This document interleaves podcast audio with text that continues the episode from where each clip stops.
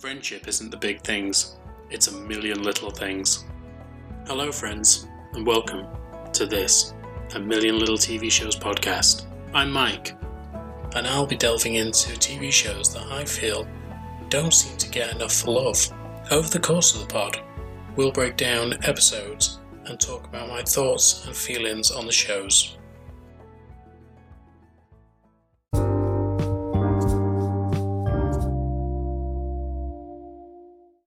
To episode two of A Million Little TV Shows podcast.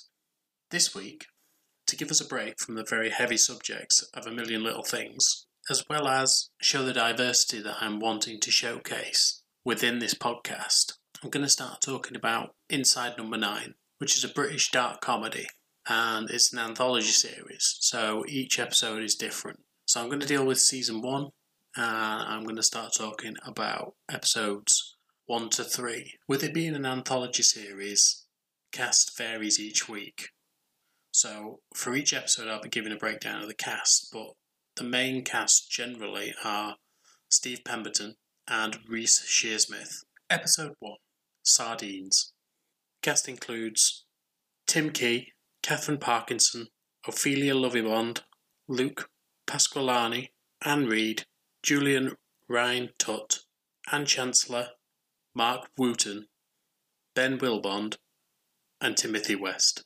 And again, I apologise for any bad pronunciations there. So we start with Katherine Parkinson's character walking into a room. In the room, she finds a wardrobe. She looks in it and finds Tim Key's character. Neither of them are introduced just yet, and she climbs in the wardrobe with him. There is an awkwardness between them, but eventually he tells her that he is Ian and calls her Rachel. She then corrects him by saying that her name is Rebecca. After a moment, we realise that Rebecca is getting married, and this is her engagement party. Tim Key is excellent in this role. He starts talking to her about the day that she's getting married, and she says, November 9th, to which he replies, Oh, that's unfortunate. 9 11, you won't forget that, will you? They go on, and Steve Pemberton's character turns up. He is playing Carl. Carl steps in, and it turns out that he and Rebecca are brother and sister. They both grew up in this house, so they know it really well. They have a conversation between each other, excluding Ian, and after a conversation about their father, Carl asks Rebecca to calm down, to which Ian interjects with, Yeah, chill out, bitch. Which, again, Tim Key just delivers so well. And the shock on both Steve Pemberton and Katherine Parkinson's characters was just amazing. So great. The next character to enter is Stuart, played by Reece Shearsmith, and he's very flamboyant. And it turns out that he is Carl's partner, and he just keeps coming out with some incredible phrasing that is so inappropriate. For instance, I'm in a HIT because I got in late last night. The next character appears, played by Ophelia Lovibond, which she seems very fun and energetic and childlike. She has sort of a wonder about her. She runs into the room looking everywhere, through everything, looking under the bed, and even in a suitcase at one point. Eventually, she finds them and shouts at the top of her voice, They're here.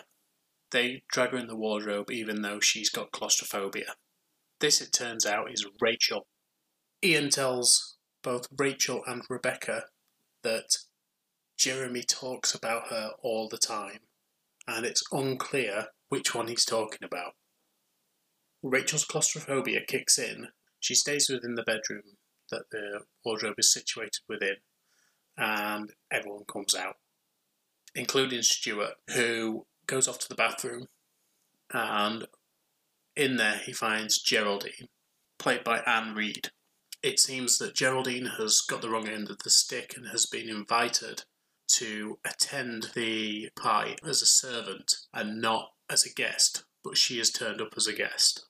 A moment between Carl and Rebecca makes you think that something's not right and that something happened in that room years ago.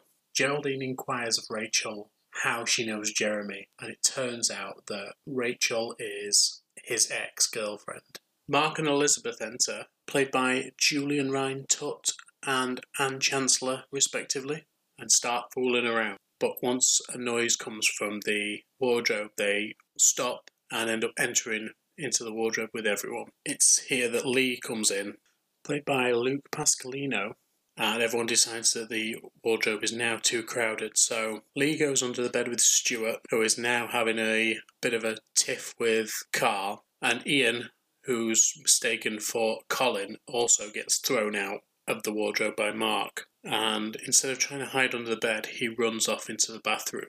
Marc Wootton is next to come in playing a character called Stinky John.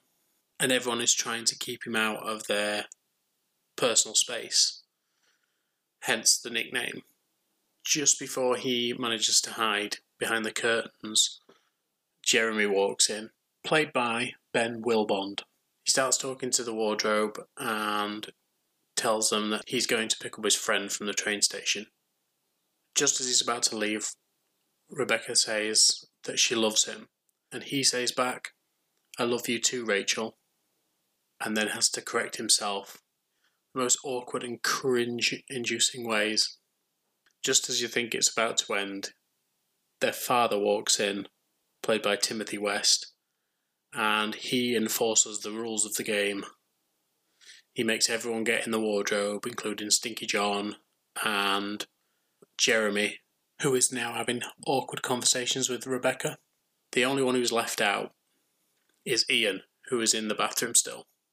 While in the wardrobe, it's revealed that many years before, when Rebecca and Carl were children, as well as John, who was a childhood friend, there was an incident with a young boy named Philip.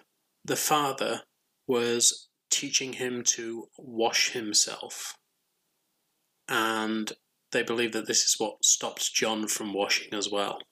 It's also revealed that Ian isn't at the party yet. A key turns in the lock, and who we thought was Ian is revealed to be Philip as he pours lighter fluid around the wardrobe and lights a lighter. So the subject matter towards the end just shows how this show can be so fucking dark at times. And coming from guys who did the League of Gentlemen, who I was a huge fan of back in the day, you know, I was such a fan that I actually had the um, I had the radio broadcasts that they used to do as well on CD. I used to listen to them all the time. I loved them so much. There was a lot of the show in that uh, audio medium. It was great.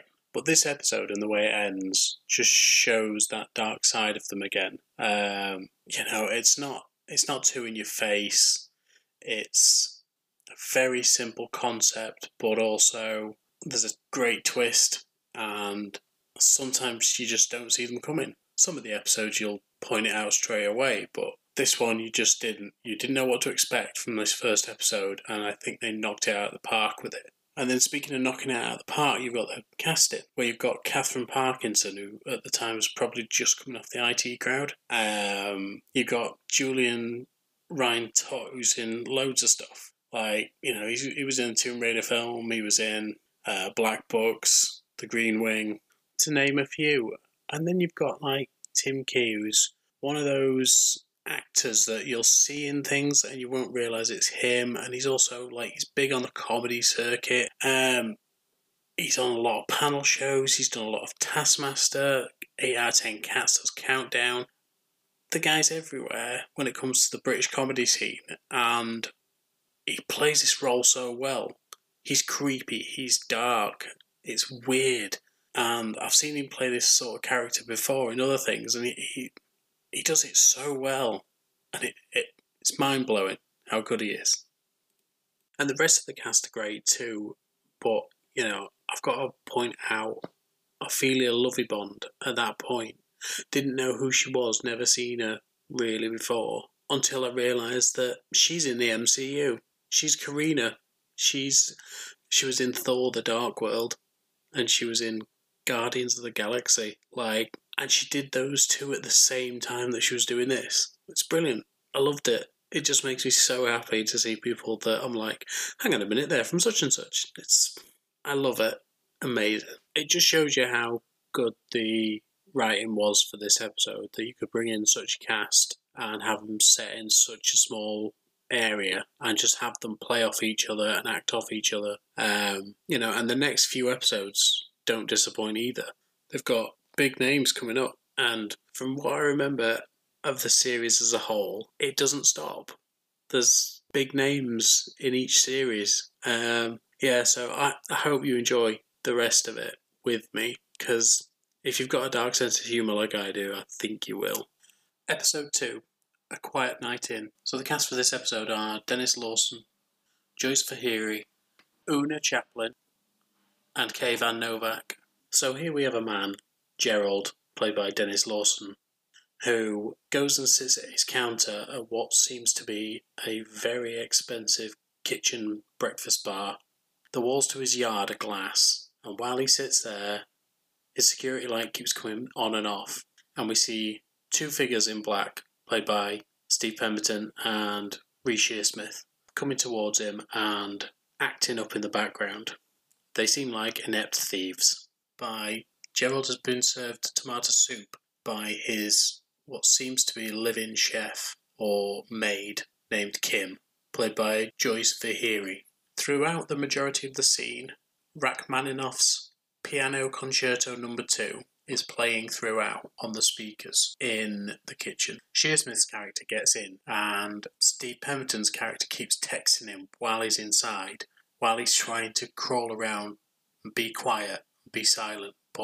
At no point does he think to put his phone on silent. It's only after Pemberton reminds him that he can put his phone on silent and how to do it that he eventually does it. At this point, Gerald goes into his own bathroom and Shearsmith lets Pemberton's character in after throwing his phone away. So the whole thing's a real comedy of errors. They're trying to steal a painting while Shearsmith is trying to cut it out of its own frame. Pemberton is getting barked at by a little dog he chases the dog all around the kitchen, and when he opens the patio door, a much larger dog, looks like a fucking bear, comes in and goes over to where Shearsmith is. Now, Shearsmith manages to maneuver the dog back outside, and just as he goes and shuts the door, Pemberton manages to catch the dog that he's been dealing with and throws it behind him directly at the now closed door.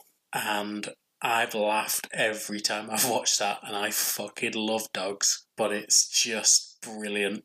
They hide the dog and get the painting back up on the wall. At this point, Oona Chaplin's character, Sabrina, comes downstairs. She begins watching some TV and turns the volume up when Gerald comes back into the room. There is obvious tension between the two. Shearsmith and Pemberton at this point are hidden behind the couch. Gerald and Sabrina go outside and begin having arguments outside, and all you can hear is muffled voices throughout. The painting that the two are trying to steal is essentially a white background with a silver metallic strip through it. This they decide to replace quickly with hand towels from a bog standard roll of kitchen roll and silver foil. It's enough to fool the people in the house at the time because they wouldn't see that much out of place unless they really looked at it. But the actual painting, once cut out the frame, ends up in the washing basket that Kim is going around picking things up from. And they think it ends up in the washing machine. It actually ends up in a laundry chute, which then is taken upstairs. This is now where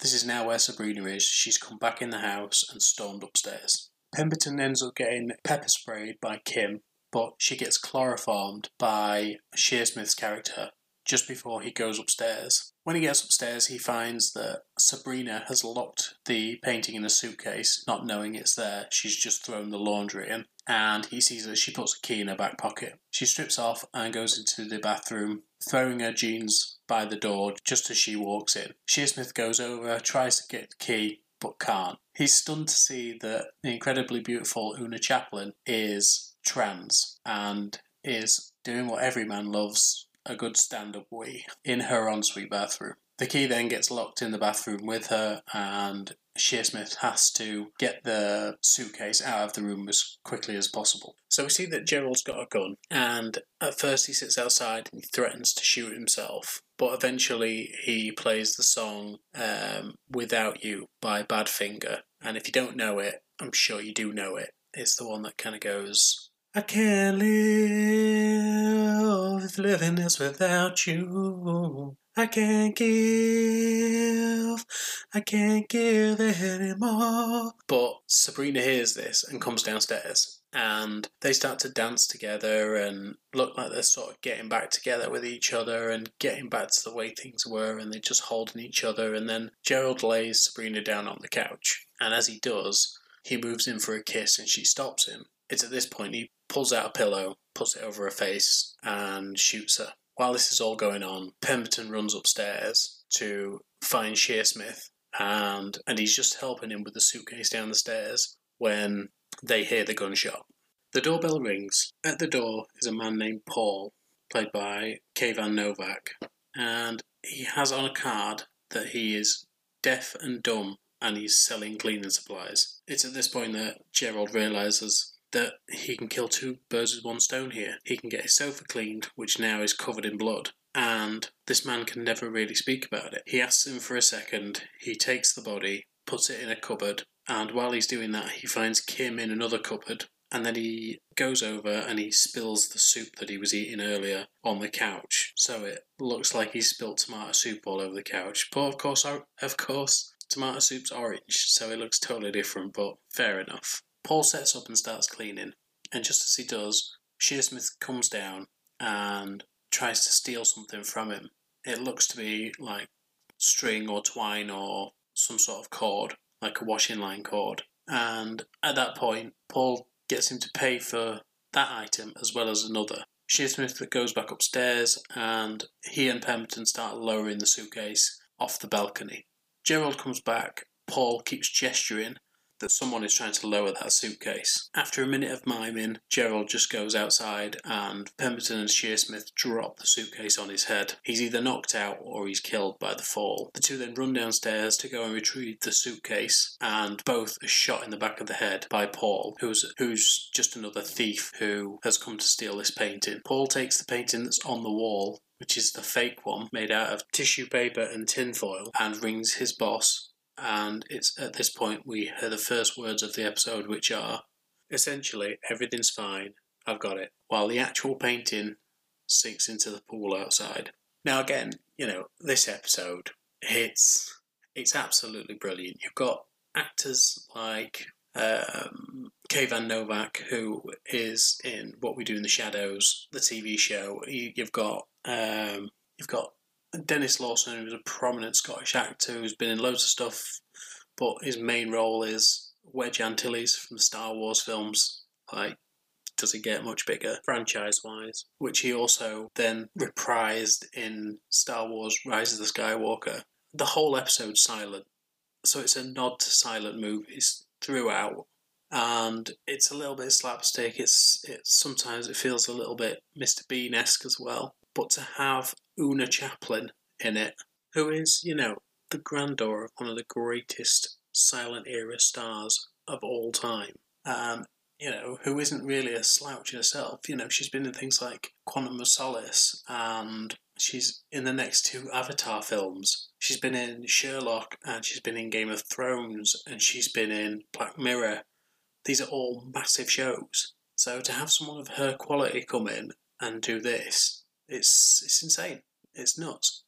And again, the bravery of doing a second episode where it's virtually all silent apart from the music, which I apologise for, but you know, if Rosie Ramsey can get away with singing every bloody week on uh, Shag Married Annoyed, which I do adore by the way, and did inspire this podcast, so I'm happy to try it once. Um, yeah, it's it's a brave move to just have mostly music throughout. And then you've got some of the cuts, some of the editing was brilliant. And the slapstick comedy of, of it all was just, it just harkens back to those things. Like I said, you know, the silent era films and Mr. Bean, where Steve Pemberton's character reaches for a cucumber and he, he thinks that he's chopped it up and then he when he picks it up it's actually a red pepper and he puts that on his eyes. Um, the shot of Reece Shearsmith under the bed.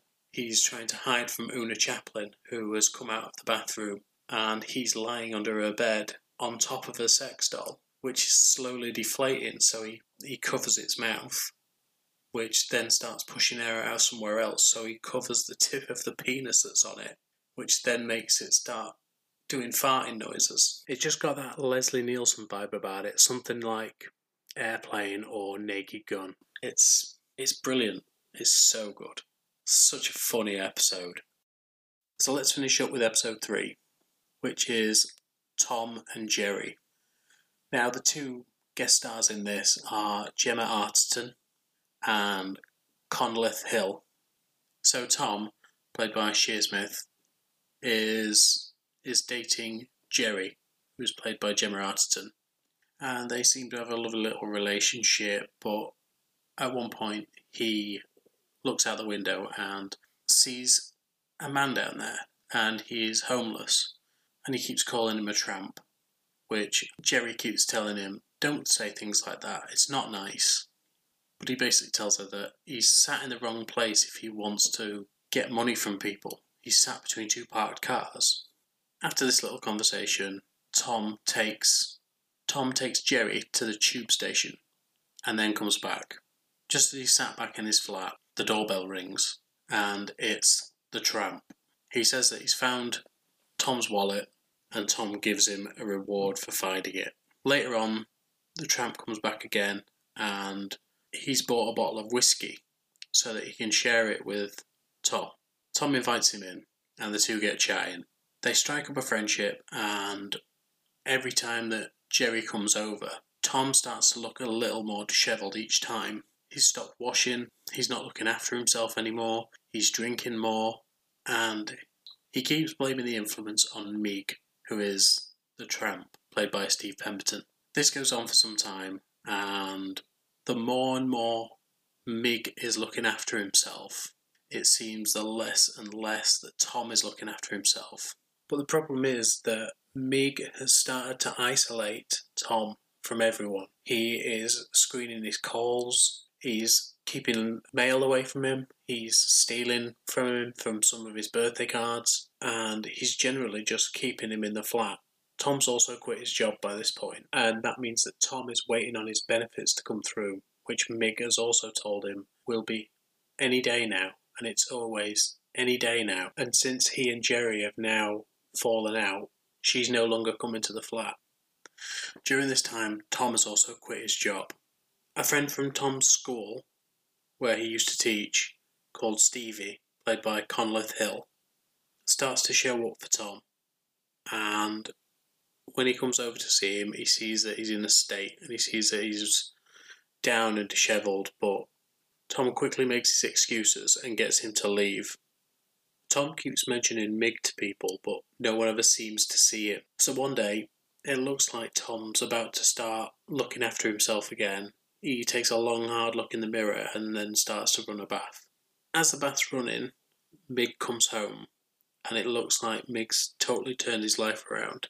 He's now got a job, and he pays Tom £40, which was the same as the original amount of money given to Mick, which then ended up as whiskey and started this whole thing. Mick acts all arrogant and cocky and says that maybe he should take over the lease of the flat because it doesn't look much like Tom's doing anything because the electric's been cut off. Mick goes into the bathroom and then, as one door closes, another opens, and it's Jerry. She tells him that Mick's not real, he's been having a hard time of it, and that he needs to face up to the fact that Mig isn't there. He tells her, Jerry, he's in the bathroom, and takes her through. As they go through, she can't see him, and it's at this point that he thinks that she's correct. She walks out, and as she does, the door closes behind her, and Mig stood there, asks if there's any issues.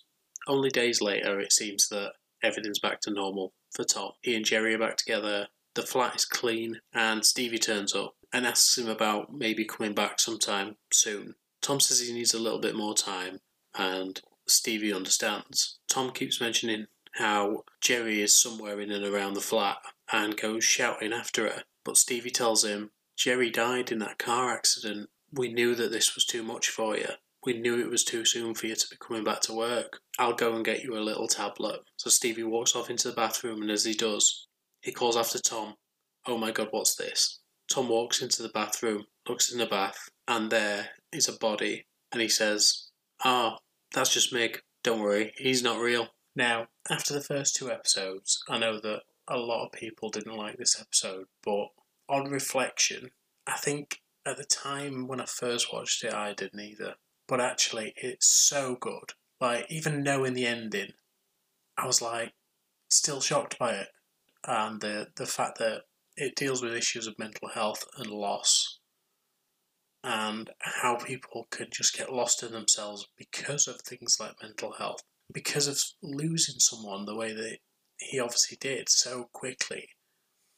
But the fact that he was obviously still conversing with her because he still saw her as being there, it's it's really stirring and really it really shook me when I watched it. And then you've got you know you've got the way that it was shot where it's all in one room, which, you know, the first three episodes have been all in one room, all in one place. And generally, the amount of episodes that they have are just filmed in one place. It just keeps, you know, flicking back and forth between between the way that Tom sees the world and the way that others are seeing the world around him. And you begin to believe that Mig isn't real. And the fact that it's Jerry that isn't there is such a gut punch. But then you think, well, if he's made her up, then he's he's definitely made Mig up.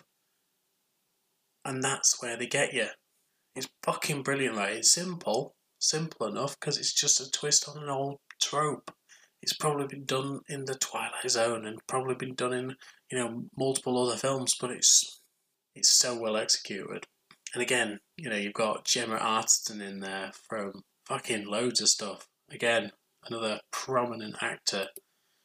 You know, Hollywood roles and lots of TV roles. You know, she's in Saint Trinians and Clash of the Titans, Hansel and Gretel, and I mean that very same year she was in a film with Ryan Reynolds called The Voices, which if you haven't seen it, it's brilliant.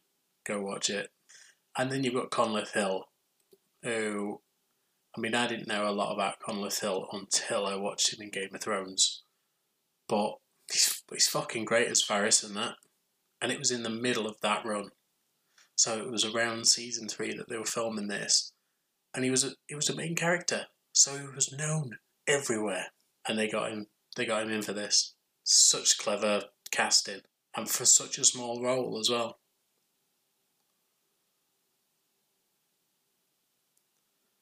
So yeah, I, I can't say enough good things about the first three episodes of this of this series.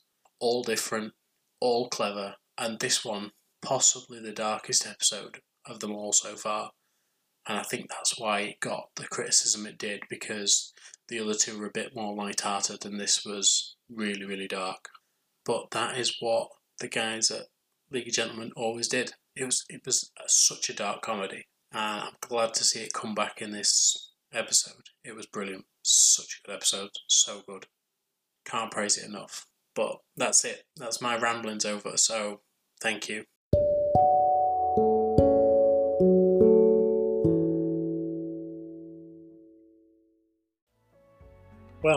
That's all for now, amigos. If you managed to make it to the end of my ramblings, thank you. And if you want to rate, share, subscribe, comment, it's all appreciated. Until next time.